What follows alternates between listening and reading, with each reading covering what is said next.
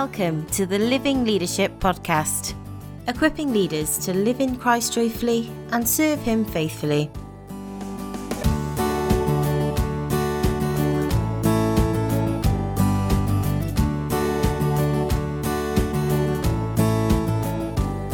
The following audio was recorded at Refresh Network Online, an online community for gospel encouragement and refreshment for Christian leaders and their spouses. So I'm going to try and do my best to to serve you as well as I can this morning. As I said to the group just before we started, I've got far too much material and far too little time. So it's maybe a bit of a, a pick and mix of a few thoughts, and hopefully some of them will be of relevance to you, uh, I was broadly sort of uh, asked to talk about leader leaders and, and prayer. Uh, I'm going to take a, a, a, little bit of a perhaps a slightly unusual angle on it, and uh, it's certainly something that I've been living with for the last seven or eight years, really, and really putting a lot of my time into trying to um, help stimulate a culture uh, within our own family of churches and, and increasingly beyond that as uh, as I've had opportunity. So I'm just going to share a few thoughts that were were stimulated in me. Uh, I, I, think I believe by the Lord and a little bit of the journey that, that I've gone on from that, and I trust it will be of some help. Thinking about how we can personally be refreshed and strengthened as leaders, but all, uh, but, and the role that prayer plays in that, and uh, we might uh, perhaps think that when I say a subject like that, we would think about the leader and their own prayer life. And of course, that is vital and valuable, but that's not the angle I'm going to take uh, today. So I'm going to go for about 20 minutes or so, uh, give you some thoughts, and then maybe throw a couple of questions out for you to think about uh, in the groups. I won't have time to cover everything this morning, but um, I, am really not trying to do too many book plugs. But this is this is a practical one. But I did do this uh, other book called The Prayers of Many, um, which basically goes through a lot more of what I'm going to try to say in terms of how to build a culture of corporate prayer. Uh, it's available on, on Amazon. So uh, if you feel you're a bit stimulated in thought by some of the things I say this morning, then then then if you want to buy the book and read it a bit more deeply, it's only a sort of a thin sort of coffee table book, so it's not a difficult read. Um, I'm not a particularly skilled writer, but it's you know it, it does the job, right? So it might be of help to you just thinking about the future. So the prayers of many um, available on Amazon. So if we could just look at two Corinthians chapter one, I just want to start there as a bit of a backdrop. And uh, Paul, if you're familiar with that chapter, he's writing to the Corinthian church, and he says, in verse 8, we do not want you to be ignorant, brothers, of the affliction we experienced in Asia. We were so utterly burdened beyond our strength that we despaired of life itself. Indeed, we felt we'd received the sentence of death. Now that that's not a good that's not a good day uh, in the office by any stretch of the imagination. That that that's not things are not going well, and you kind of think um, that's not even a good way to begin a letter, is it really? By saying, you know, I feel like dying. I actually think I am going to die, and I'm so burdened beyond my strength. We just feel like giving up. Um, oh, and by the way, here's a few other things I wanted to say. It's it's not yeah. It's the point is he's his back is against the wall. He is in. He, he's reflecting on extremities of feeling, extremities in leadership that were so um, remarkably demanding that he said, "Look, this this was such an extraordinarily difficult time uh, that I, I, I was at my uh, um, the end of my um, ability. I, I, was distraught. I mean, it, this is his language is quite excessive here in terms of leadership uh, burnout, burn down, giving up, whatever, whatever you want to call it. it this is this is very bad, and I, uh, you know, I guess part of the um, calling ministry vision of living leadership is to recognize that at times for all leaders, we have our 2 Corinthians 1 moments where we live in seasons of extremity and uh, thinking, I, I do not know what to do. I do not know what to do. I can't, I can't manage. I can't, I can't make my way through this out of my own resources. I, I don't know about you, but when I, as I've gone through my Christian life, I've always tried to think, um, how do I learn from people I admire in the Christian life? So men and women maybe, you know, of past generations who you read about and you read about how they navigated their Christian leadership um, and their life, or looking at Paul and other biblical characters, how did they navigate? You know, I'm interested. What Paul, what did you do when you were feeling like that? Or, and people I've known in my own lifetime and do know in my own lifetime, men and women of God who I admire, who I look up to, I think it's good to have role models like that. I mean, Paul said, whatever you've heard from me or seen in me, put it into practice. So there's nothing wrong in copying people, copying good things, learning good things from people. Not just about getting information from good people, it's about, you know, following them. Paul talks about, you know, considering the outcome of their way of life. When it talks about obeying leaders, is considered the outcome of the, their way of life. So there's something about looking at how people live and learning from it, copying it, uh, emulating it. That's a, that's a good thing. And so Paul here is a, a, a ministry crisis where he's really feeling it. And I, I want to ask the question of him.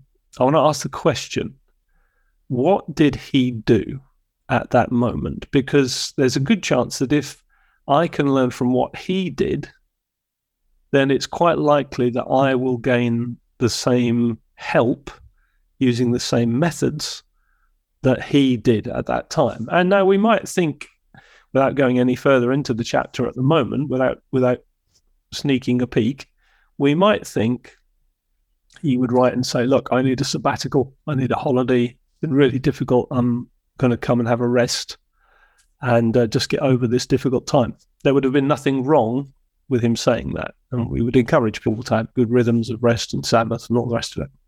He could have said, uh, look, we need some extra team here. Uh, the team's really struggling. Can you send some more people?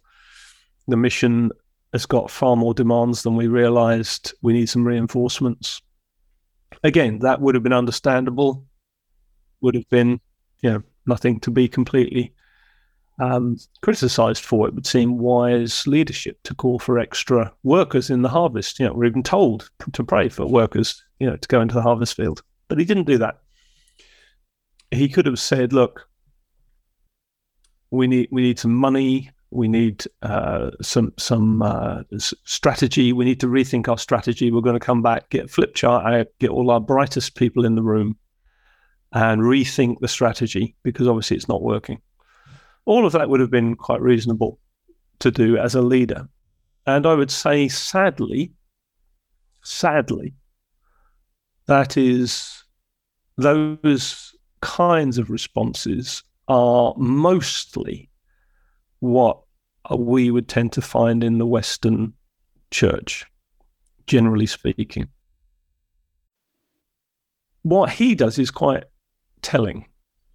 He writes to them, and in verse 11, when he's outlined all of that, he says this, and this is to the whole church he says, You also, the whole church, must help us by prayer, so that many will give thanks on our behalf for the blessing granted us through the prayers of many.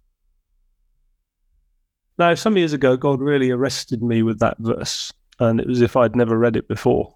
And I suddenly thought, gosh, there's something here, there's a cultural shift here that we, I can only talk about, you know, my own personal responsibility of the, the field of service I've got.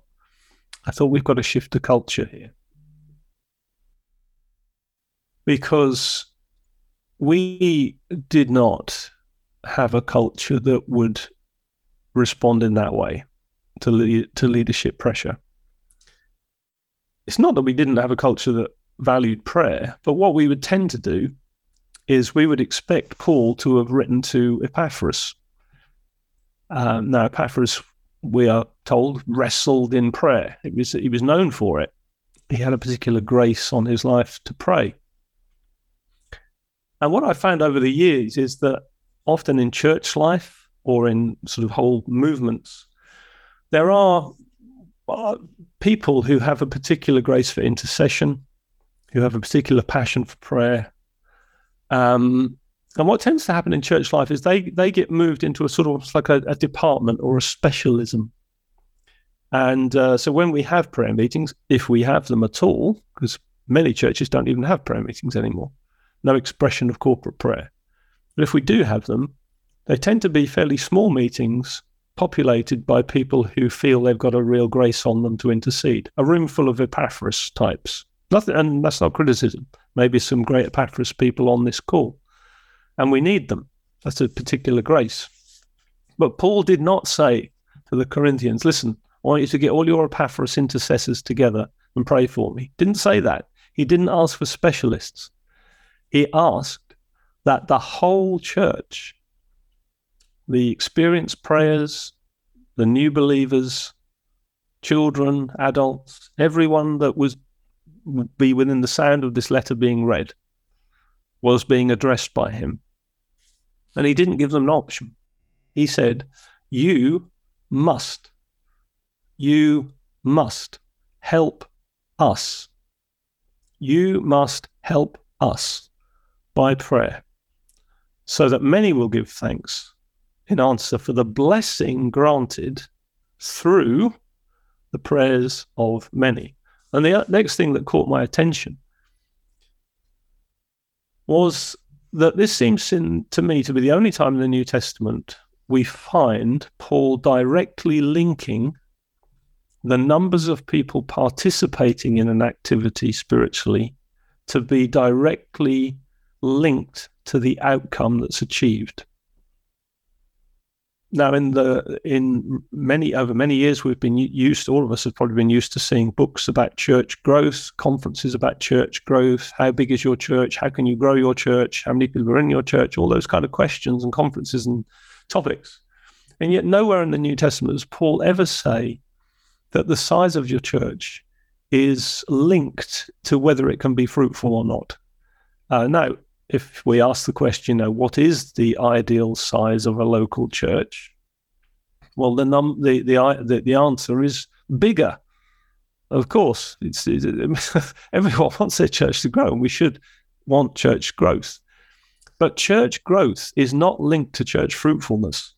A church plant can be fruitful. A church of 30 can be fruitful. A church of 100 can be fruitful.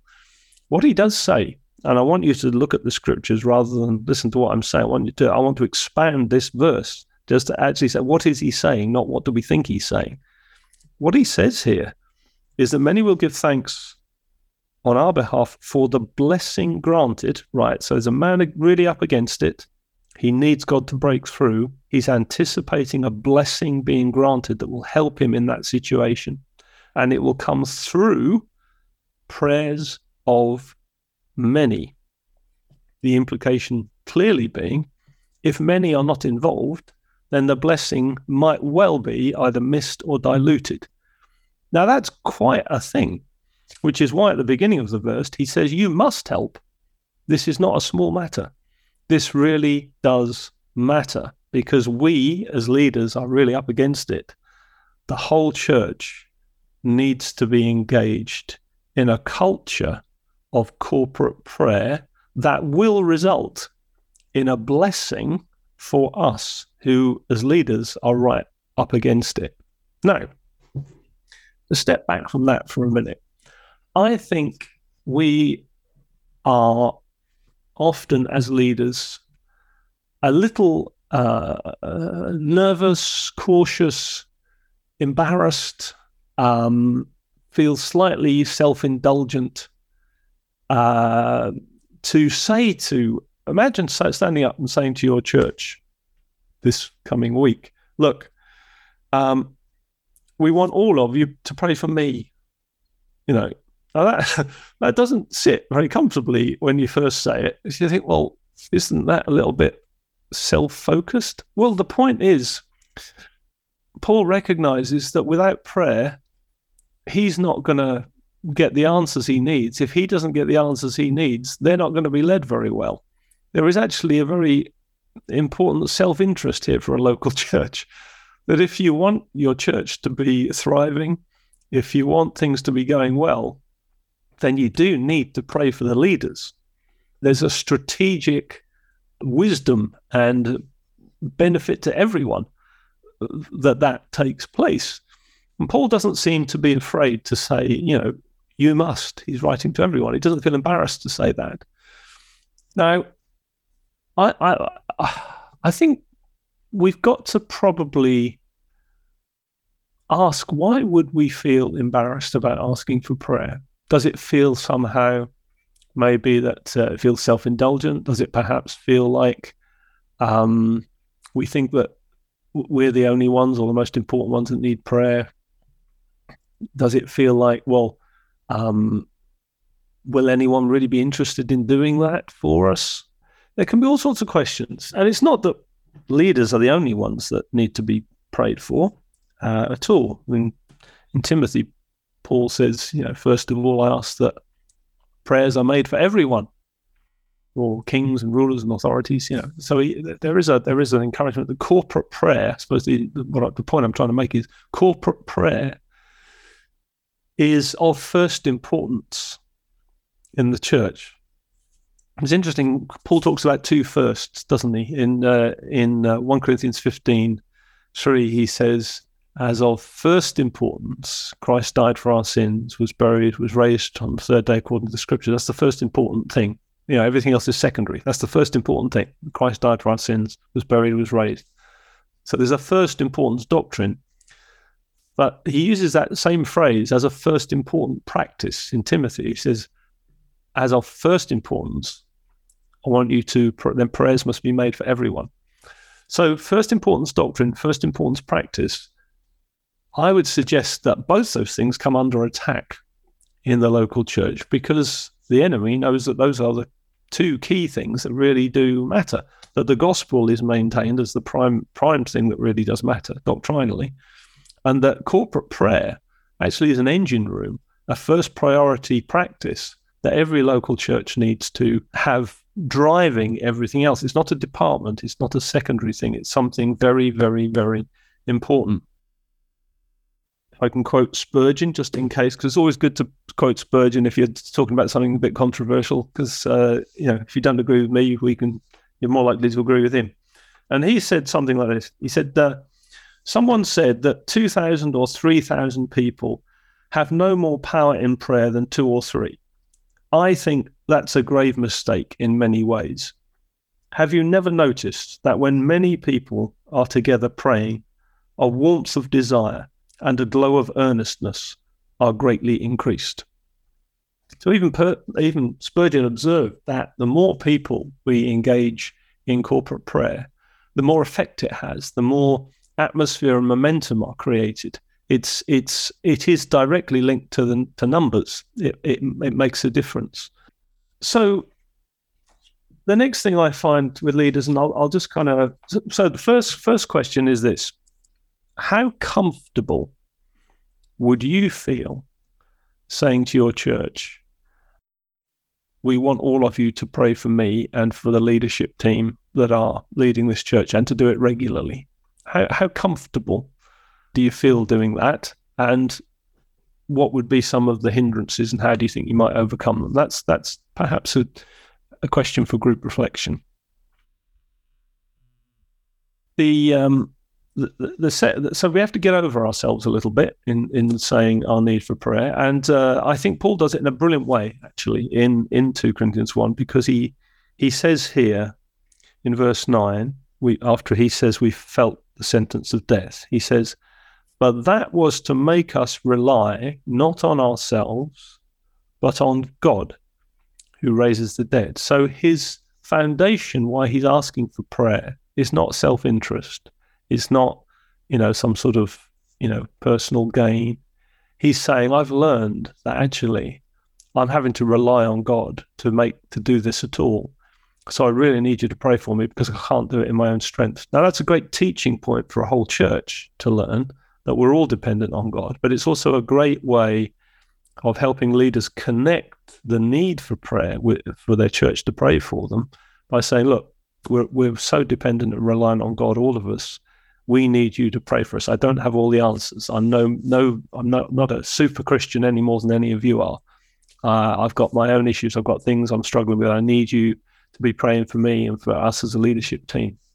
So he levels the playing field. So everybody thinks, well, actually, we're we're all in the same need of prayer. So that that's one one way he does it.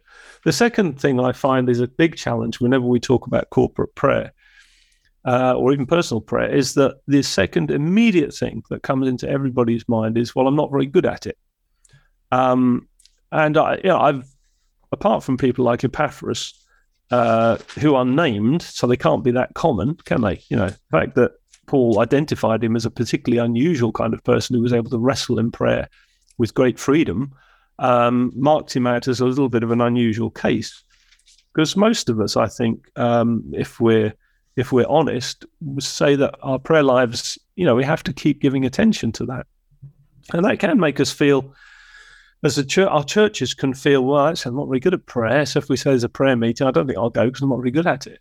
Um, and and we can feel as leaders, goodness, I don't know if we can ever really get the church praying because you know not everyone feels it's very comfortable at it. We've not really seen very many numbers at the prayer meetings. People find it difficult, etc., uh, etc. Et uh, well, my my my counter argument to that is that the Bible actually agrees with us that we're not any good at it. Uh, the Bible confirms our suspicions that we are no good at it, uh, but that doesn't mean we shouldn't do it.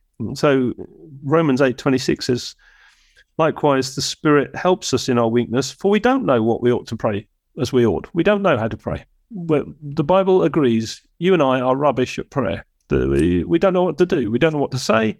We don't know what things to pray for. We don't know how to do it. But the Spirit helps us in that weakness, in that lack, by Himself interceding for us, like aiding us with groanings too deep for words. So, whatever our lack in ability, He makes it up.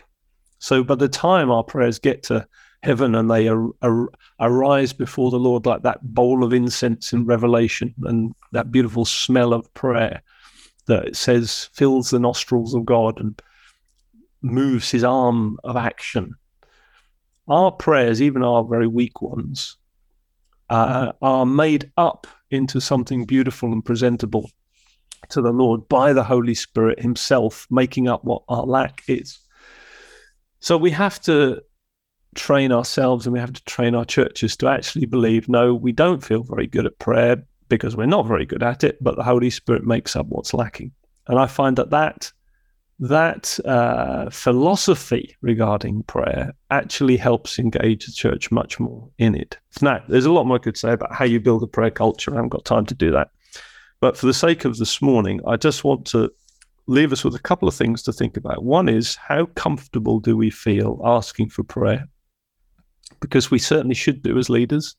We should, and even if we start with a small group of Epaphras type people, that's fine as a personal uh, prayer support group, and certainly thing, certainly you can't always share publicly all the things you want prayer for because you know there's appropriate levels of disclosure and all that sort of stuff.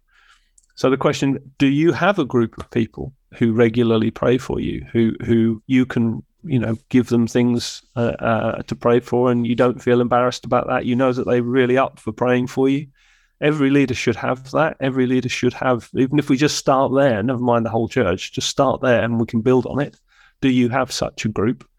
Um, and the second thing is how, uh, with what I've said, how is your church doing with corporate prayer? And if you could begin to make some changes in that regard, what might that look like? where would where might you start? Just to begin to get into a little bit more of being able to respond. If paul wrote to your church and said you must pray for me um, if he wrote to the whole church uh, what what would you do in response to that? So what what steps would you begin to take to stimulate more of a more of a corporate prayer culture in your local church? That's the second question. So, do you have a group to pray for you, and how comfortable do you feel asking for prayer? What would you do to stimulate your local church to be a little bit more able to respond to what Paul encourages the Corinthian church to do collectively? Thank you for listening to the Living Leadership Podcast. We hope what you've heard today spurs you on in your walk with the Lord. If you're encouraged by today's episode, consider sharing it with a friend or colleague, or leaving us a review on your podcast app of choice to help others find us. If you'd like to engage further with us on anything we've discussed today, we'd love to hear from you. You can find us on any major social media application at Living Leaders, or you can visit our website www.livingleadership.org, where you'll find even more support and resources to help you live in Christ joyfully and serve Him faithfully. Blessings.